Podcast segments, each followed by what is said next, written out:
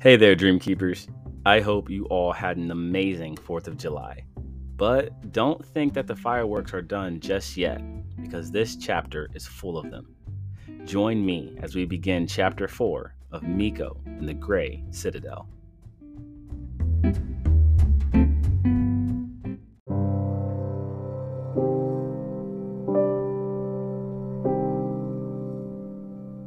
Previously on Miko and the Gray Citadel. The family takes a break in the woods, and Malcolm, once again, is acting suspicious.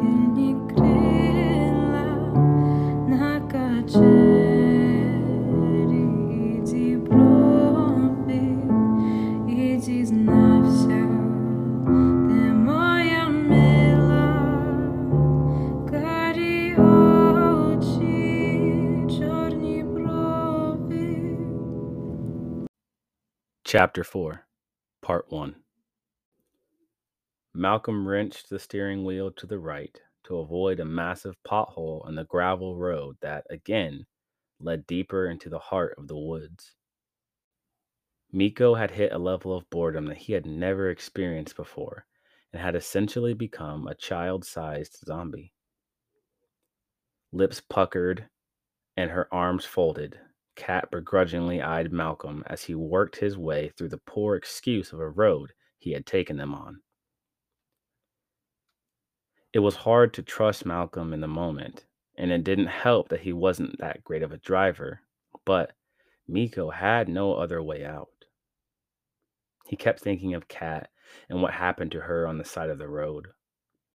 Worrying wasn't Miko's strong suit prior to becoming a dreamkeeper, but now it seemed like it was all he could do. Thinking back to his final get together with Talora and Quinn, he broke a smile for the first time since they left. Quinn was probably playing games right now, and Talora was no doubt with him. They'd be the new duo until Miko came back, if he ever did. Even the thought of that made the faint smile he had retreat into his throat.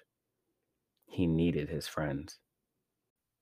Stewing in his thoughts, Miko rasped his fingers in the window and sighed obnoxiously. Angry at the overall state of the trip, he began to pry at Malcolm. Are we there yet? Miko whined. Don't start. Malcolm immediately fired back without so much as a glance. Okay, but I really do want to know if we're there, Miko continued on. Miko, soon. When we get there, we'll know, and you won't be in such a crappy mood. Malcolm, Kat hissed. Clearing his throat, Malcolm wriggled in his seat and clamped down on the steering wheel. After a few agonizing more minutes of travel, he finally pulled the car off to the side and parked it next to a large tree. No one said anything. Kat and Malcolm just stared off into the woods blankly. Counting quietly, Malcolm whispered a certain number to himself over and over again. Did the car stop working? Miko questioned and leaned forward. Still, no response. He sat back in his seat and swallowed nervously. It didn't look like they were anywhere special, just more trees, rocks, and weeds. Releasing a startling sigh, Malcolm turned around in his seat and stared directly at Miko. We're here, he spoke calmly. You ready, baby? Kat followed up. Miko half expected to be set aflame by Malcolm's eyes, but they were kind and filled with a faint glimmer of hesitation. Where are we? Miko questioned once more, slowly unbuckling his seatbelt. We have to walk a little way, but it's just down there. I promise. Make sure you bring all of your stuff. Kat smiled at him and got out of the car.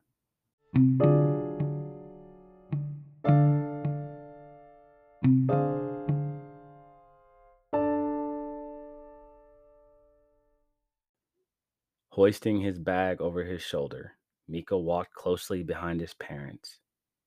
Malcolm and Kat carefully maneuvered through the trees, cautious as to not to brush up against anything along the way. Following suit, but in a clumsier manner, Miko followed their tracks as best as he could. Malcolm was muttering to himself still and would stop occasionally and carefully pick the path that he was taking. With each step he took, Miko could feel the rays of sunshine on his back slowly fading away. They were going downhill. In time, the rocks and bark grew damp. The air chilled like ice, and the murmur of the breeze had ceased entirely.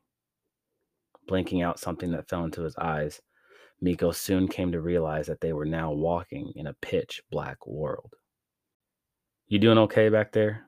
Malcolm called out to him somewhere from the darkness. Yeah, uh, I'm okay. I can't see anything though.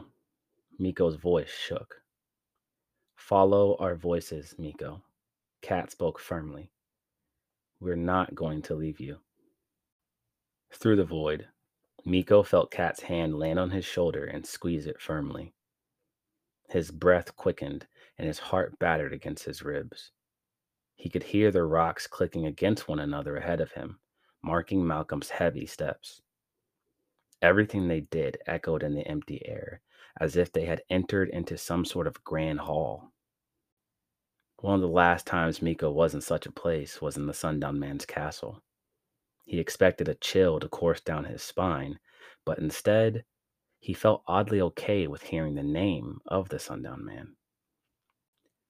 Either he had become numb to it, or he genuinely didn't care for him anymore. Both were fine. For 15 unending minutes, the three of them crawled, leapt, and trudged through the dark. Miko lost track of his parents a few times, and fear would instantly set in. But each time he'd hear their steps cease, then their voices, gentler and more caring than they had ever been, called out to him. You can do it, Miko. Keep going. You're almost there. We believe in you. The jagged rocks ate at his chest as he laid on his stomach and began to crawl through some sort of tunnel that he couldn't see. Cold, moss ridden sweat streamed down his face and his clothes stuck to his skin uncomfortably. He could still hear his parents' voices cheering him on, but now there were other voices chiming in. They started off as a whisper, but grew louder and louder the more Miko crawled. It sounded like a roaring standing ovation at a concert hall. Whoever these voices belonged to, Miko developed a strange craving to go to them.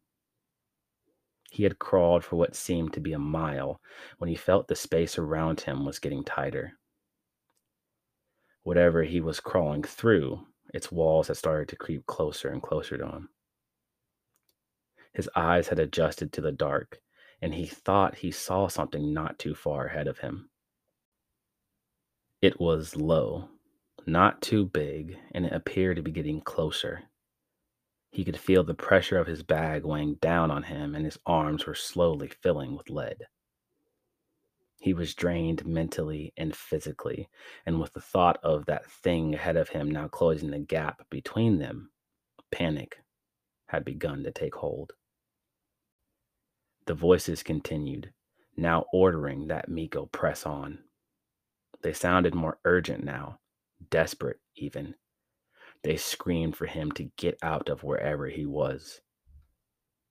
The space around him closed in even more, and now it was becoming difficult to breathe and even think.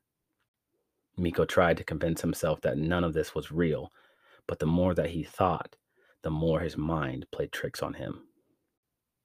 Miko, Malcolm's voice suddenly erupted above the others. You have to keep moving. Do not stop.